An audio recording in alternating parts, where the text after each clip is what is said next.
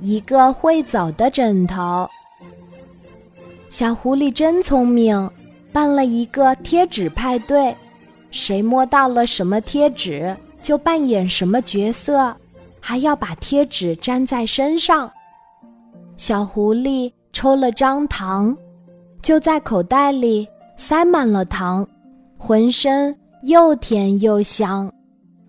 小猪摸到了布娃娃，他马上被大家打扮成了猪猪女孩的模样，还梳上了小辫子呢。河马摸到的贴纸是枕头，他想这下倒霉了，被大家整来整去，还不能吃东西。他想把贴纸藏起来。可是藏在哪里都不保险，最后，他将贴纸粘贴在了大门牙上，把嘴巴紧紧的闭住，这样谁都看不见了。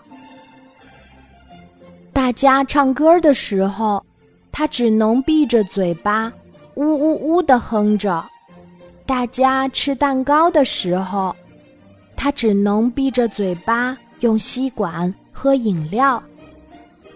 这个时候，灰熊摸到了强盗，只好被扮演警察的小小兔追来追去，弄得大家哈哈大笑。河马也忍不住张开嘴巴笑了起来。粘贴在大门牙的贴纸马上就被大家发现了。啊，原来你是枕头！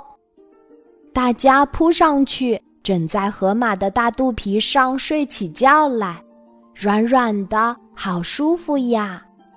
小兔说：“这枕头的肚子里扁扁的，好像还饿着呢。”大家马上把好吃的东西丢进河马的大嘴巴里，边丢边说：“这枕头可真好呀，还会吃东西呢。”河马想：“哎，当个枕头也不错哦。”今天的故事就讲到这里，记得在喜马拉雅 APP 搜索“晚安妈妈”，每天晚上八点，我都会在喜马拉雅等你，小宝贝，睡吧，晚安。